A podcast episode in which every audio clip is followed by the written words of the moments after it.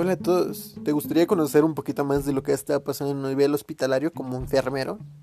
¿Te gustaría saber cómo tratamos a los pacientes con COVID en actividades esenciales de enfermería?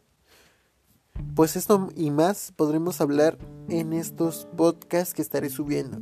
Acompáñame a esta historia y esta actuación en el enfermero en nivel hospitalario a través de enfermero propedéutico y nos estaremos viendo en un futuro podcast.